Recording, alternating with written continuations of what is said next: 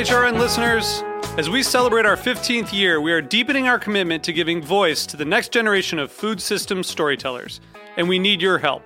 Our internship and fellowship programs help activate new possibilities for underrepresented and underestimated young people through experiential journalism, audio engineering, and production training.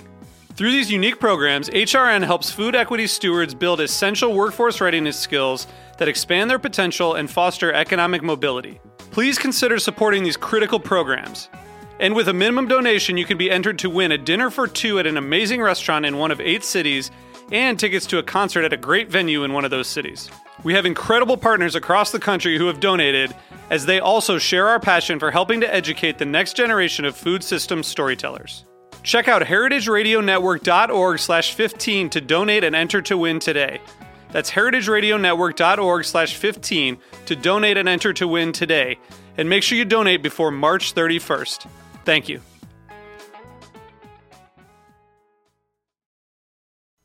Today's program has been brought to you by Underground Meats, an American producer of handcrafted salami and cured meats in Madison, Wisconsin. For more information, visit shop.undergroundfoodcollective.org or stop by their butcher shop in Madison, Wisconsin. You're listening to Heritage Radio Network, broadcasting live from Bushwick, Brooklyn. If you like this program, visit heritageradionetwork.org for thousands more. We talk about food, we talk about music, with musical dudes. Finger on the pulse, Snacky Tunes.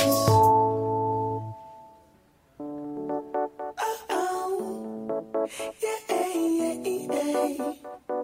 Oh, oh, oh, oh, oh, oh. Need that, no, no, no. Listen, there's 2 types of girls in this world. The one who make the money by herself, 'cause she by herself.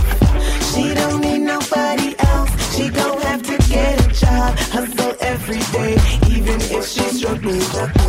Then you got the other girl, always mooching off her man, never really work a single day in her life. She earns an allowance and always owe it to him, forever up under and never knows what's over. Why you mooching off your man, off your man, girl? Why you mooching off your man, off your man, girl? Why you mooching off your man? Get a job, quit shopping, stop mooching off your man, off your man, girl.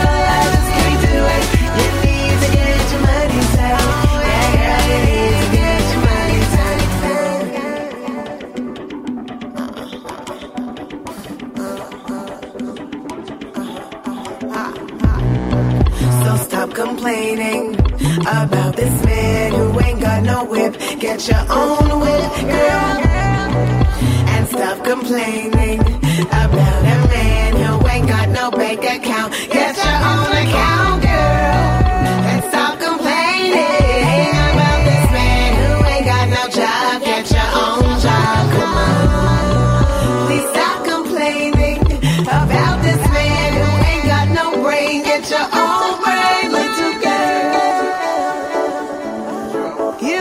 got your money right. Oh, you ain't got your money right. Little girl, see, I just couldn't do it. I had to get my money tight. Yeah, you see, I got my money tight, girl. That was just Tecla, Money. How does one get their money tight? Me? Yeah. Well, there's a few different ways. I guess it's just about not mooching off your man. Just doing, you know, whatever it is that you do to get your own money instead of trying to get someone else to get money for you. Yeah. You know. Tell me about it. No, that's great. And Tecla will be performing later in the show. Right now she's going to hang out with some pizza in the green room, which is also the studio. Same. One and the same. Delicious. I'm Darin Bresnitz, one half your host of Snacky Tunes. Greg Bresnitz is still out in Palm Springs for Coachella. He's flying back. He promises he's flying back tonight. We'll see if that happens. But first up, we have freelance food writer, world traveler extraordinaire, Jamie Feldmar. Welcome to Snacky Tunes. Hi, thanks. So for those who are not familiar with who you are and what do you do and who are you? Well, like you said, I am a freelance food and travel writer. I write for all sorts of people. Lately, I've been working a lot with Savor, Lucky Peach, Bon Appetit. And I mostly write about food. I like to talk to chefs and farmers. I do a lot of profiles. Sometimes I do history of ingredients, or I track down weird regional foods. But I just got back about 2 weeks ago from a 3-month trip through Southeast Asia where I was on assignment from a couple of publications, hanging out with little old grandmas in mud huts and making noodles.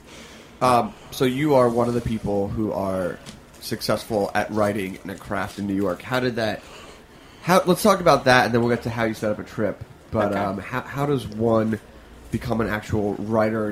You'd say, I'm a writer. Whew, I wake up and ask myself the same question every day. I came to New York for college, and then I just kind of never left. And I'm pretty lucky that I sort of always knew what I wanted to do and what I wanted to study. So I came out here and I studied journalism. And one of the nice things about being in New York is that most major magazines and newspapers and a lot of websites are headquartered here. So it was relatively easy-ish for me to, sort of get my foot in the door at a couple of really awesome publications when I was pretty young. I interned at Gourmet when I was in college. Rest in peace, Gourmet. Shout out. Yeah. Old school, Ruth Reichl. But, so I'm just really lucky that I've been in a place where I've been able to meet a lot of editors, a lot of other writers, and, a lot of awesome chefs and food producers and people in the food world. And I've just sort of I'm always keeping my eye out for a story, and I'm always pitching ideas and trying to tell good stories. And when you went to school for writing, did you study food writing? Did you take any classes? I did. You're grinning. Yeah. I'm grinning because I was in this weird black sheep sort of program in school where they let you make your own major. So some kids came up with really weird left of center, like not real majors, like interpretive dance as filtered through my left foot or something.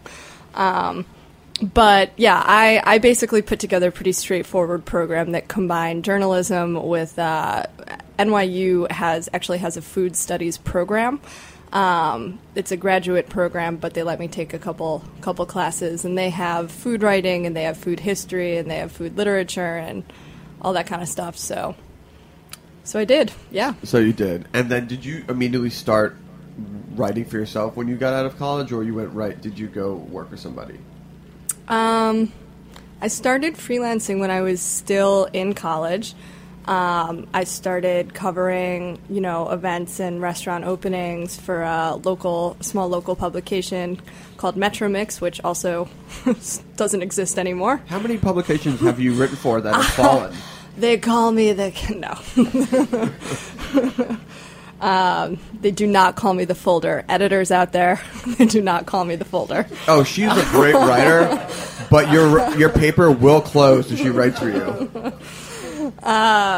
No, it's, you know, media's... It's changing. It's a shifting landscape, Darin. Yes, I'm aware of the shifting landscape.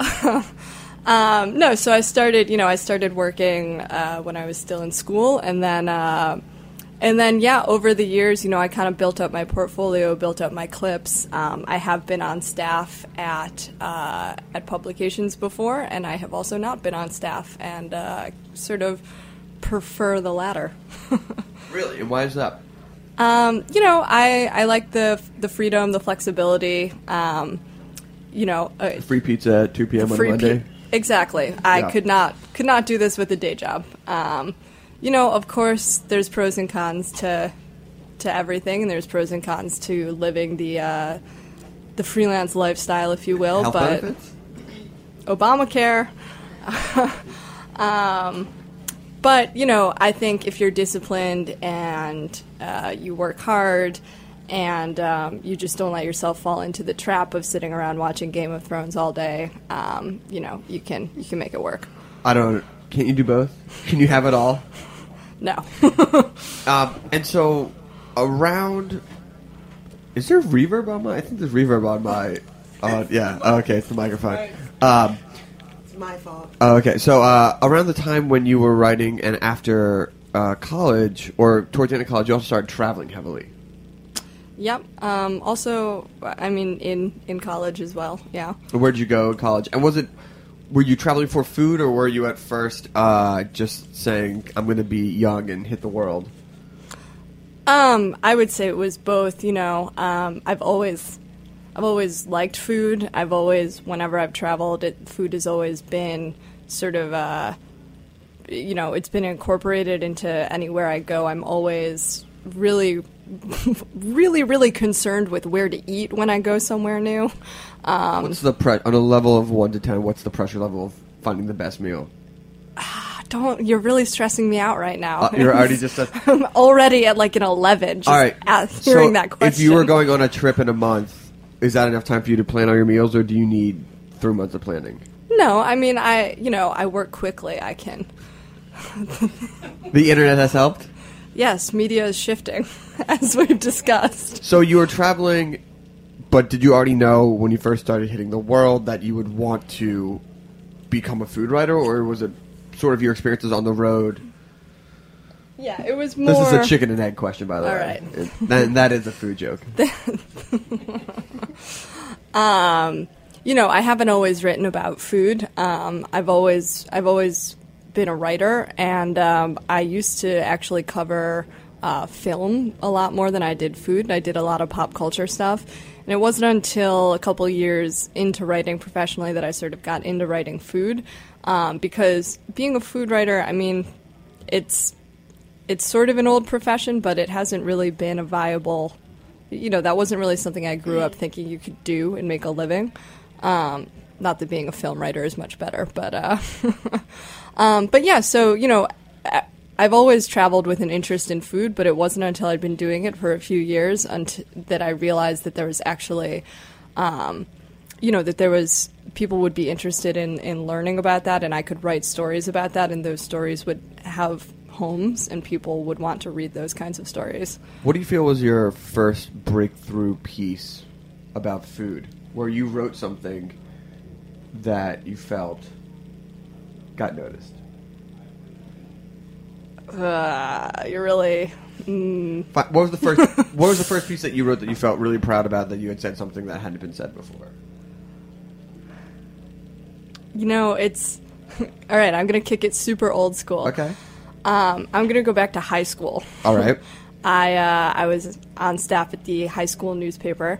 I was the features editor, and I wrote a story that this had nothing to do with food or film, to be honest. I actually wrote a story about openly gay students in my high school, of which I grew up in Chicago, and I went to a big public high school, but it was still... fairly taboo, and there were about 3 openly gay kids, and I interviewed them for this article, and I printed their names, and it caused a fairly sizable scandal within my school district. I had meetings with the superintendent, you know, with the principals. I threatened to, you know, they wanted me to take the names of these gay students out because they feared that there would be consequences for these kids who had given me permission to run their names. So it turned into a whole big thing. The ACLU was maybe involved at one point. There were accusations of censorship. It was... How old were you? I was about 16. Nice. Long story short, I mean, the article ran. There were no serious repercussions, no lawsuits, and the next year I got out of there and moved to New York, where there are lots of openly gay people, and it's not much of an issue. No, it is not. All right, well, we're going to take a short musical break, and then we're going to talk about your world traveling and then tips on how people who want to travel the world and eat their faces off could do such a thing.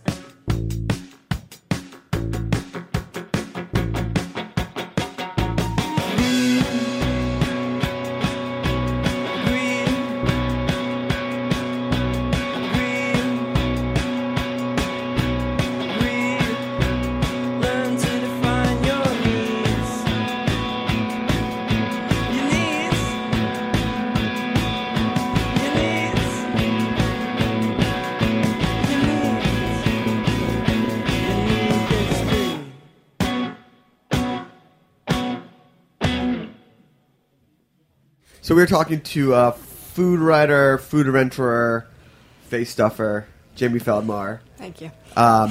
So you had a life-changing trip to Thailand when you were 19, correct? Mm-hmm. When I was in college, well, let's put it this way. I didn't put a ton of thought into the decision to go study abroad in China. But I decided to go study abroad in China, and sort of on a whim. And before I did that, I went to Thailand for a month, and I taught English in a small town in southern Thailand that no one ever really goes to. Shout it out. Trong. What's up, Trong? All of our listeners out in Trong. We got your girl, Jay Feldmar, here. Yeah. So I totally fell in love with Thailand. Like I said, I was there for about a month, and it was just a combination of this, you know, the scenery, the atmosphere, the environment. It's an incredibly beautiful place, and the food just blew my mind. At that point, I was, you know, I liked food a lot, but I wasn't really writing about it yet. But it was, you know, I'd never seen markets like these markets that they have in Thailand, just these, they call them wet markets because the floor is, they're constantly dumping water over it because there's, to keep the floors clean, there's a lot of raw fish and raw meat and beautiful, incredibly crazy looking tropical fruits and vegetables that I had never seen anywhere. And just like this crazy, like, tangle bustle of life. And I totally loved it. And I was, you know, I remember hanging out with these just little old ladies who cooked noodles and curry for us there, and trying to talk to them and ask what they were doing and having them show me what they were cooking. And I loved it, and then I left. And I basically, you know, had wanted to go back, knew pretty quickly that I wanted to go back. But I knew that I wanted to go back and I wanted to see more because I had just been in this, basically in this one area with a few side trips here and there. But I wanted to travel the whole country. I wanted to travel the neighboring countries, you know, Vietnam and Laos and Burma and these places. There was just so much for me to see there. So I'd wanted to go back forever, but I knew that I wanted to go back for sort of a long time. You know, it's really far away and there's a lot to see. So I knew that if I was going to go back, it had to be for a somewhat significant amount of time. And how long did it take you to get back? About 7 years. And so how does one go about planning a trip like this? Well, you know, like I said, I knew that I wanted to go back for a long time. And there's, you know, there's a lot of things that stand in the way of taking a multi-month trip. For example, having a job. Right. You can't really take off for 3 months when you have to go to work every day. So I did that for a while, or, you know, while you're in school or any major commitment. So, you know, it took me a couple of years to figure out what form this trip would take. I knew I wanted to go back for a long time, but I also didn't want to go and just backpack around. A lot of people do that, and that's totally fine for those people. But I knew that I wanted to go with a little bit more purpose and a little bit more structure. So, you know, I toyed around with a few different ideas over the years. There was, you know, I looked into going to culinary school in Bangkok, looked into maybe getting a grant or a scholarship, thought about putting together some proposals. And then it sort of all came together after I had been professionally writing for a couple years and was doing relatively okay as a freelancer, that it all just sort of clicked. I was like, well, I write about food for a living, and I've wanted to go back to this place and eat more and explore their food more for so long. I should go back there and just write about the food there. And I had, you know, at that point I had enough relationships and had with publications here in New York and in America, where I was in a good place to sort of tell my editors that I wanted to do this, and really have their support in, you know, and I put together some ideas for them, some pretty research. I did a lot of research, and I put together some pretty specific ideas for stories that I wanted to write. And I came to them and I said, you know, I want to go on this trip, and here are these things that are really interesting to me, and I would love to write, you know, to find out more, to go explore and write about these things for you. And how did it work out? It worked pretty well. Okay. Yeah, I mean, it was, you know, so it was a multi-step process, and right. It was multi-months of putting this thing together before it finally happened. You know, there was me doing research, figuring out where I wanted to go, what I wanted to see, and what I wanted to do, and then taking that proposal to my editors and saying, you know, this is what I want to do. Will you sign off on it? Having them agree to it. And then reaching out to people in Asia and reaching out to, you know, the Thai tourism board here and having, and, you know, going to them and saying, I'm a journalist with Savor, I'm on assignment to write these things about Thai food. Can you help put me in touch with some local resources there? Can you set me up with a translator when I go off to the boonies in rural farmland and no one speaks a word of English? So then I had to get them to sign off on it. So, you know, it took a solid 8 or 9 months of planning before I finally took off, and then I did. So for all the non-professionals out there, do you recommend going these trips, or, you know, what is the best way for them to attack going across around the world if you're not a professional writer or working food and things like that? Well, I mean, there are things you can do no matter what profession you are to really sort of make the most out of going to a foreign place. I always think it's really, really helpful to have some guidance from a local when you're in a foreign city. And there are pretty easy ways to do that. What I did, and this, I could have done this, you know, as a writer or a investment banker or a radio show host or anything. I just basically Googled food bloggers in the cities that I was going to and wrote them emails just out of nowhere. And I was like, hi, I am a person coming to the city that you live in, and I love food and would love to go eat with you, or have you, you know, tell me where to eat. And people did, you know, people tend to be everywhere except New York, people tend to be really, really friendly and really helpful with this sort of thing. Well, I think New York needed an introduction. I think if someone's like, oh, my friend, or someone's coming. Yeah. But just to get the random emails. Yeah. Well, especially if you're going, you know, to a foreign country where there might be an expat scene. Yeah. A lot of times those people are really happy to sort of see a familiar face. You know, getting in touch with someone who lives there is really helpful. You know, reading the local blogs, the local newspapers, the local newsletters, you know, try to find the equivalent of the Time Out, you know, Time Out Shanghai, Time Out Bangkok. Time Out Trong. There are three things. And finally, what's your music situation? What's your soundtrack of your travels? Well, I like to warm it up with a little Sam Cooke usually when I'm packing before I leave, just sort of get the ball rolling. And then for transit purposes, you know, plane rides, planes, trains, automobiles, I like to sort of slow it down. Maybe I'll do some real estate, maybe I'll do some air, and then once I'm in a new place, I'll try to pick it up a little bit. Maybe a little hot chip, maybe some spoon, something with a little more. Some Bruce Springsteen, the boss.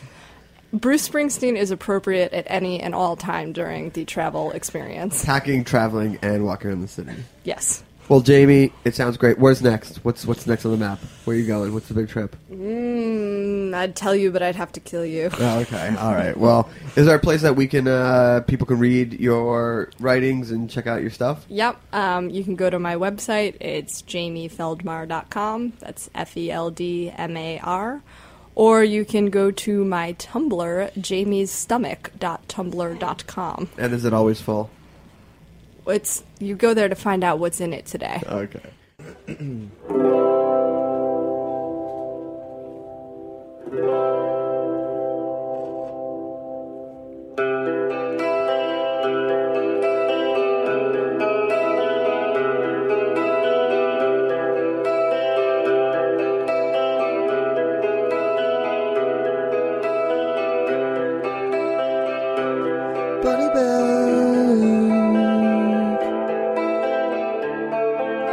There's one out there for all of us, buddy bear. There's one out there for me and you. Sober, so no, it's over. So cold for you, G for me too. she left me alone. With no word from you, years have gone by. No, I don't need you.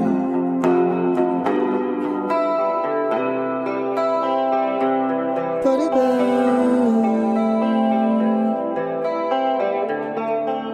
There's one out there for all of us. Body bound. There's one out there for me and you.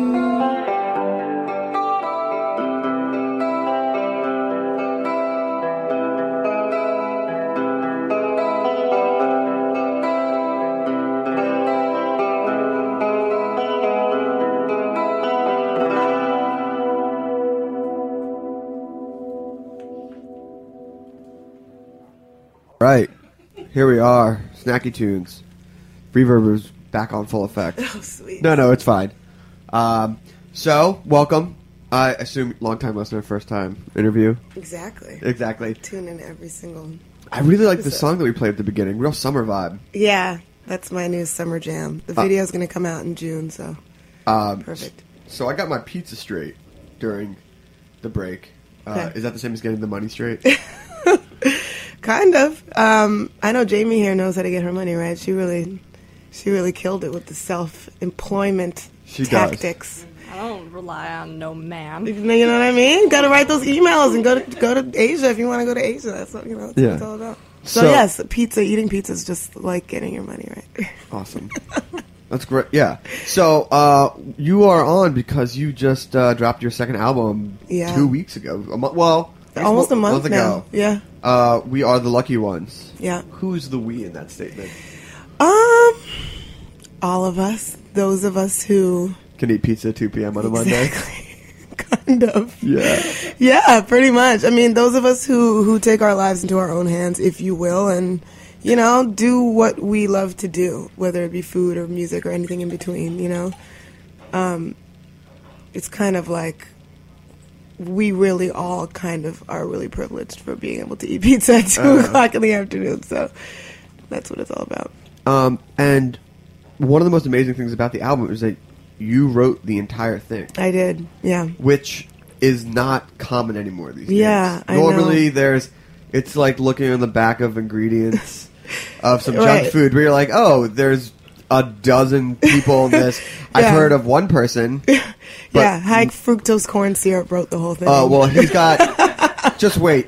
The end of 2013, MSG, Modern Student Gluten, he's got some big tracks going out, too. He's got some huge tracks. So what was that process? I mean, did you do the same for your first album? I did actually do the same. The thing is, for me, it's like, I get so inspired when I'll either make a beat and have to write to it, or I'll just think of something that I want to write about and make a beat to it. But either way, I just have to write myself. I can't really... I mean, there's a certain aspect of other people's writing or like production that I can get down with, especially with remixes or rapping is a little bit different. But when it comes to making a full album and a project, I just feel most inspired by doing it myself. And I just have so much to say that this is my only chance to say it. I mean, why let other people say it for me if I could say it myself, And when did you start writing or when did you start working on music? I kind of always been a writer weirdo since I was little. I've been playing piano since I was 5, and I used to just run around the house making up weird lyrics and making songs. And my mom and sister and dad would be like, "This freak, how did she come about?"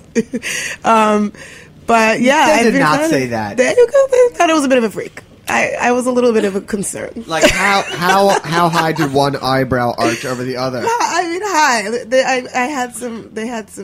They were suspicious of my... They're like, either she's going to be a musician or we better get the lawyer and the bail bonds and everything. Right. Thank God. She's going to be on TV one way or another. Let's just hope it's not Most Wanted. Yeah, I think they're all really happy that I finally can channel it into something. When they heard your first album, they're like, okay. They're like, all right, okay. Got it. It's been one of those things where I like to write a lot, and It just so happens I'm really good at it. So you are really good at it. Okay. I do it myself. Why don't you show us how good at it you are? All right. I'm going to play Transitions? Something. Oh, I need to. Come on. Yeah. I need this. Yeah. Should I play you guys one song or a yeah we're gonna do one and then we'll talk and then we'll chat some more and then you'll do another. All right. We'll lay it out. All right. I'm gonna do "Fake Tears," which is the first single that I released off the album with this crazy music video that if you haven't seen it, you should. All right. Well, here we go. Tecla live on Snacky Tunes. All right.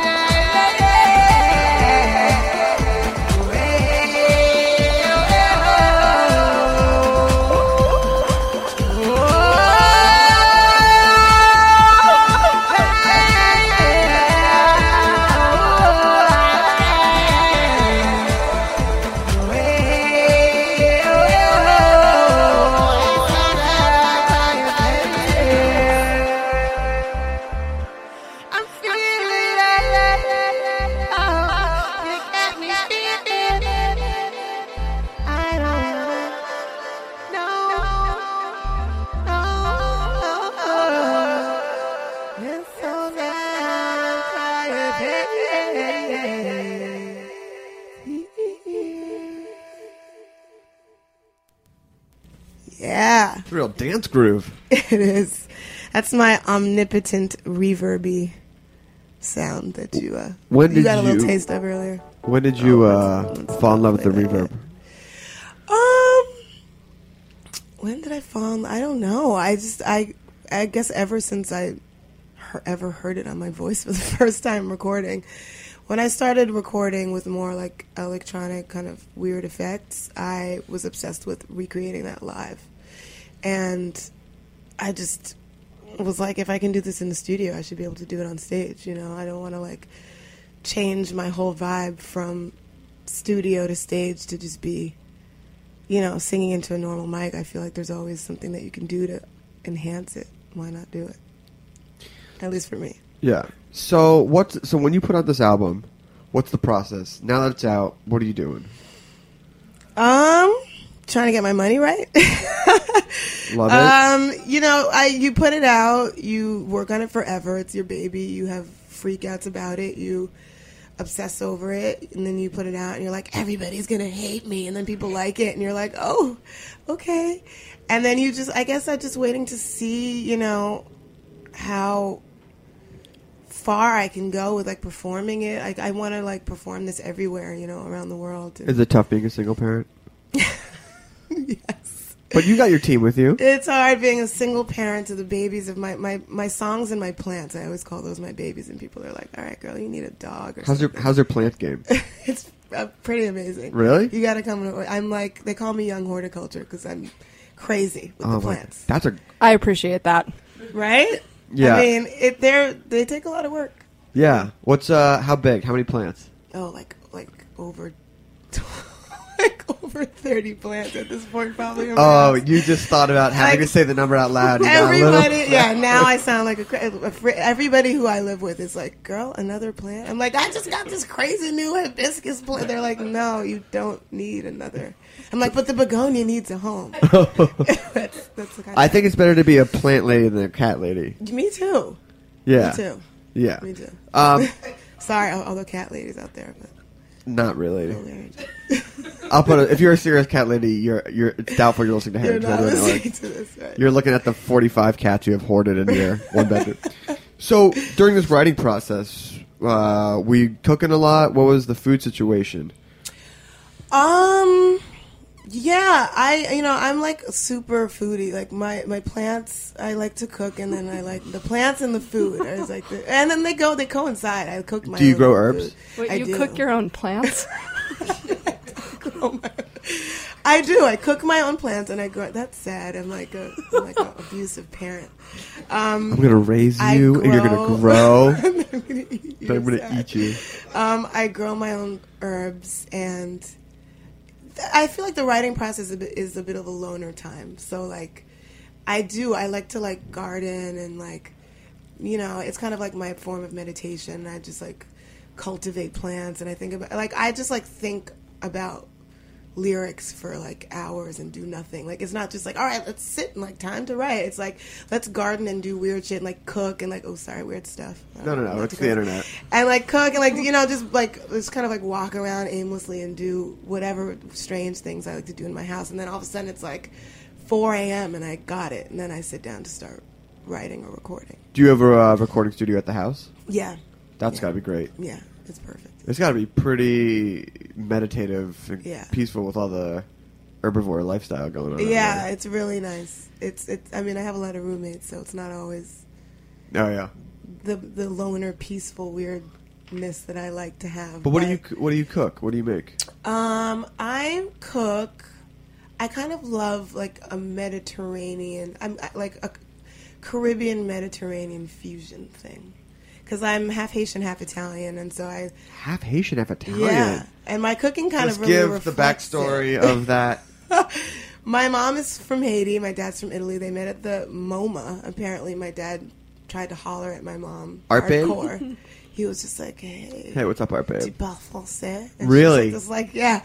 And my dad was like 20 years older than my mom. He was this like suave Italian older guy.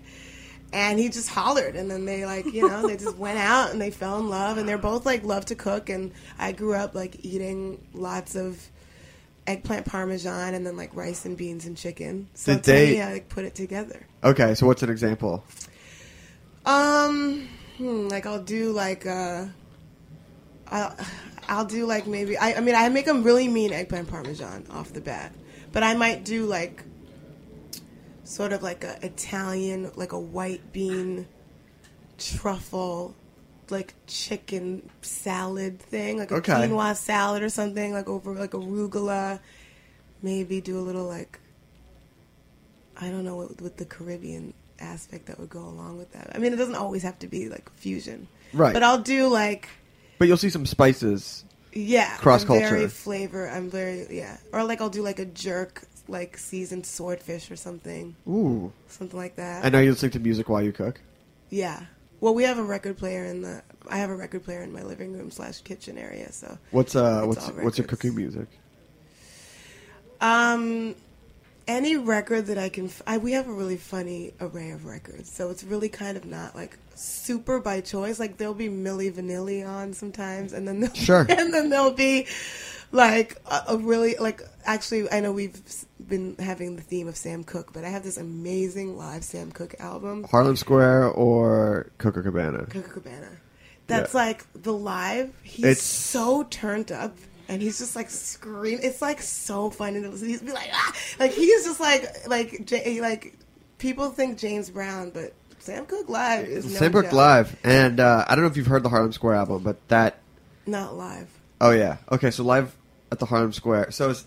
If we can diverge for a second, then we have a song. Essentially, Copacabana was like for the uptown white audience, and then the Harlem Square one was like the downtown black audience. Right. And it's two different vibes, but they're both amazing. Yeah. And I go back and forth each year which one's my favorite album. I mean, I have to listen to the Harlem Square now, but like it's like. It's really fun. I feel like I'm always like at a show. I got a live show and I'm cooking, which is really fun. All right, let's hear another track. Okay, let's do this money right situation because we've been talking about getting our money right. Yes, get the money right to get the Sam Cooke live record and the pizza. So here we go. What's the name of the song? Money. Oh, you're gonna play money. Oh, you're gonna play money. Okay. So this is the song we started the show with, but now live. Yeah. Tecla here on Snacky Tunes. Awesome. Yeah, yeah. Oh, I'll be that listen, there's two types of girls in this world. The one who make the money by herself, cause she by herself. She don't need nobody else. She gon' have to get a job, hustle every day, even if she struggles. Then you got the other girl always mooching off her man. I really works a single day in her life. She earns an allowance and always a wit to it. Forever up under us, never knows what's over him. Why you mooching off your man, girl? Why you mooching off your man, girl? Why you mooching off your man? Get a job, quit shopping, stop mooching off your man. Girl, oh, you ain't got your money right.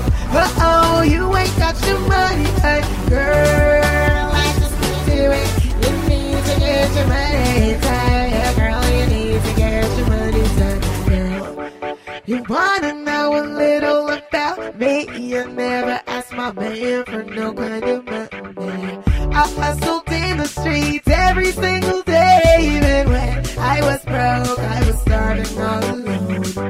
But the girl who asked her man for the money also asked her man for the clothes, asked her man for the hair, asked her man for the nails, asked her man for the wax. Nothing's left to the imagination, what a shame.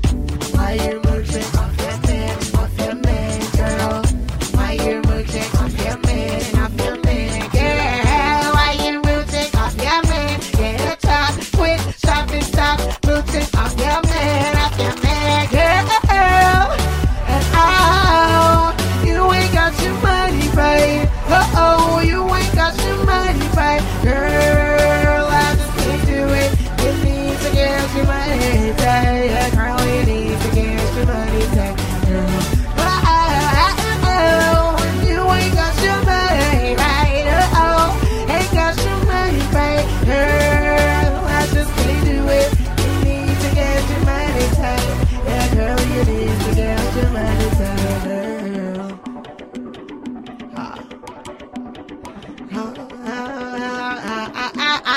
yeah. So stop complaining about a man who ain't got no whip. Get your own whip, girl. And stop complaining about a man who ain't got no bank account. Get your own account, girl. Please stop complaining about this man who ain't got no job. Get your own job, come on. Please stop complaining about this man who ain't got no brain. Get your own brain, little girl. And oh, you ain't got your money right now. You ain't got your money right, little girl. I just couldn't do it. I had to get my money tight. Yeah. You see, I got my money tight, girl. So good. Thanks. Thanks. I can see that's not going hand in hand with your writing process of just being totally solo and doing it on your own.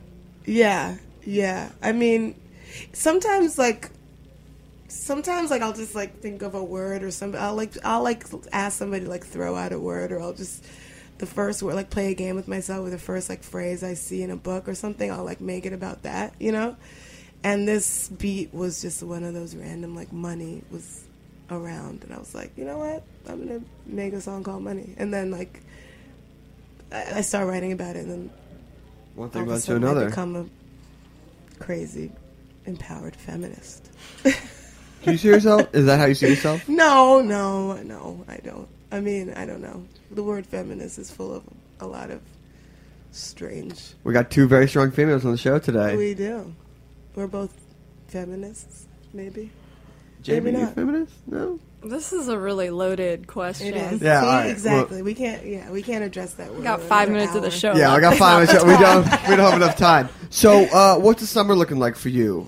You excited for the summer? You like summer in New York? Very excited. I love the summer in New York. Oh my God. It's have amazing. You? Do you have your first barbecue plans already made yet for the summer? I do actually. I'm throwing a music video welcome spring summer party at my house.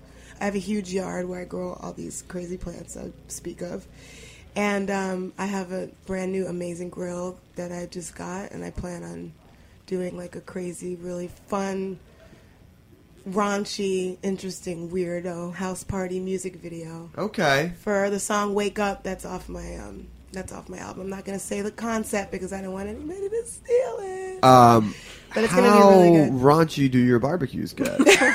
Like, you gotta come find out. Like raunchy sauce with like.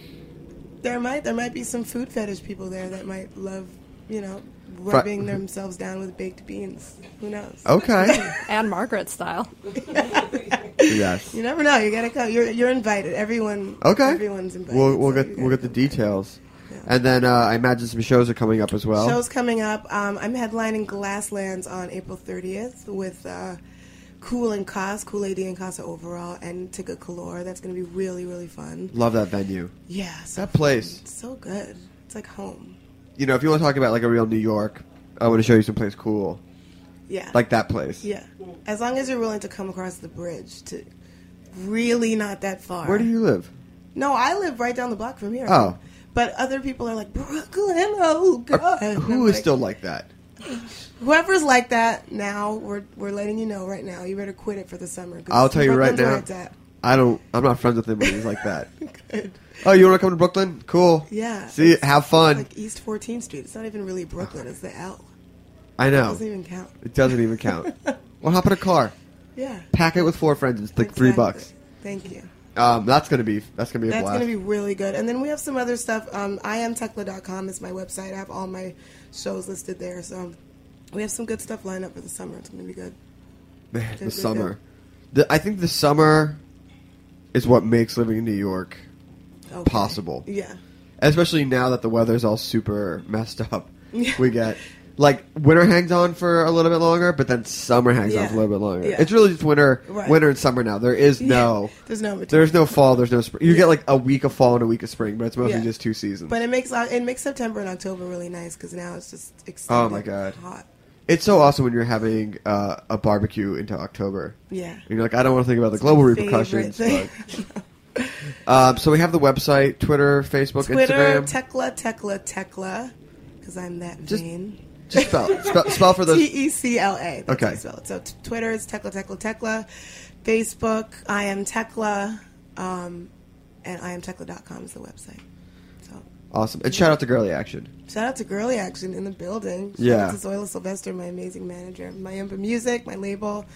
We're all doing a family affair kind of style thing here with me. Keep it in the family. Keep it in Brooklyn. Yeah. Well, you came over the bridge, right? Girly Action? Girly, yeah, but I live around the block as well. So. Yeah, okay. And I used to live up the block on Bushwick and Moore for 5 years. It's okay to come over the bridge. We're all here waiting for you. It's like... You know, at some point, there's going to be that reverse engineered, I'm not going back over the bridge to New York. Never, I'm not going to Manhattan. I just have to say that New York weekends in the summer are sort of unbearable. Yeah, they're too much. I mean, I really don't like to leave Brooklyn come Friday.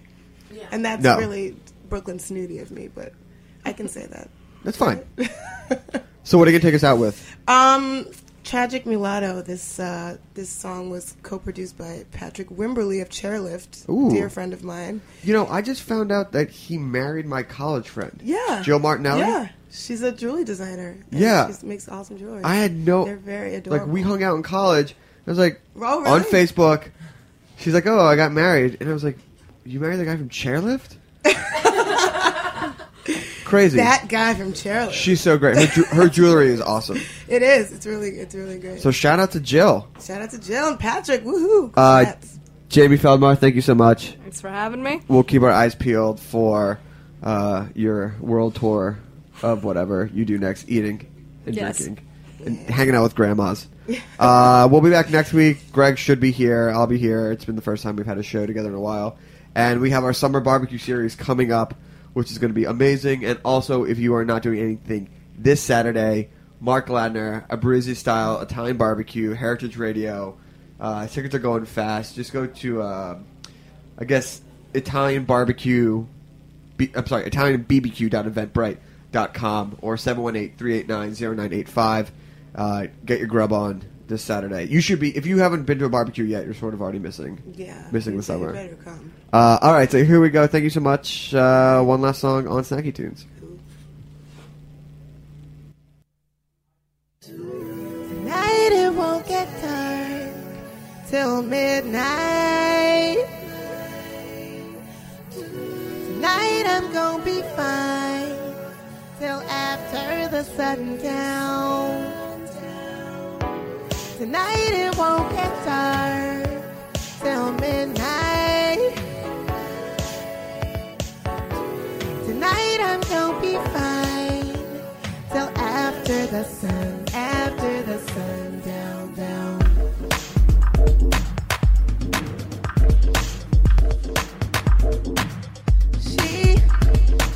She wants a souvenir.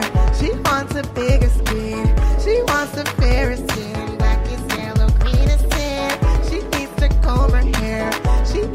Powder fair, she wears her titties hair, black is yellow, green is rare.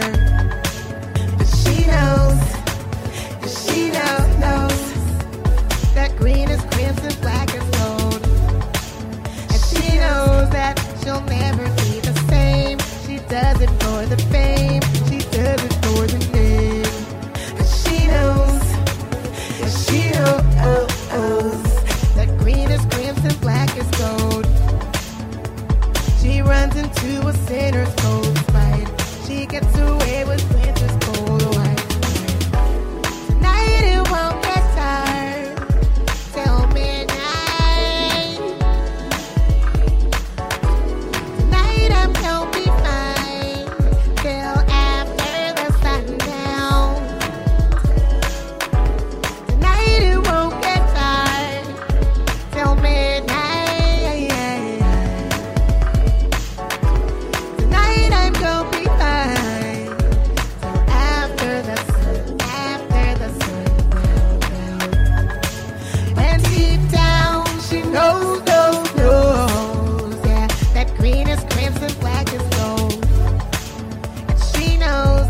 She'll never be the same.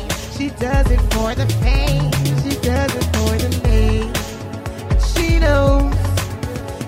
knows, the green is crimson, black is gold. She runs into a sinner's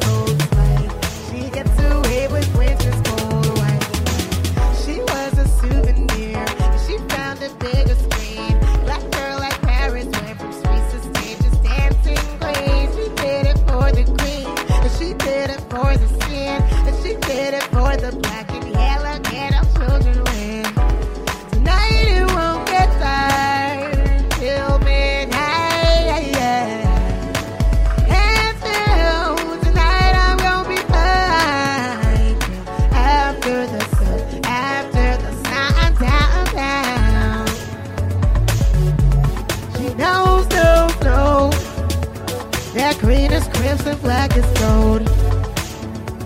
She runs into a sinner's cold sweat. She gets her hair as red as sky.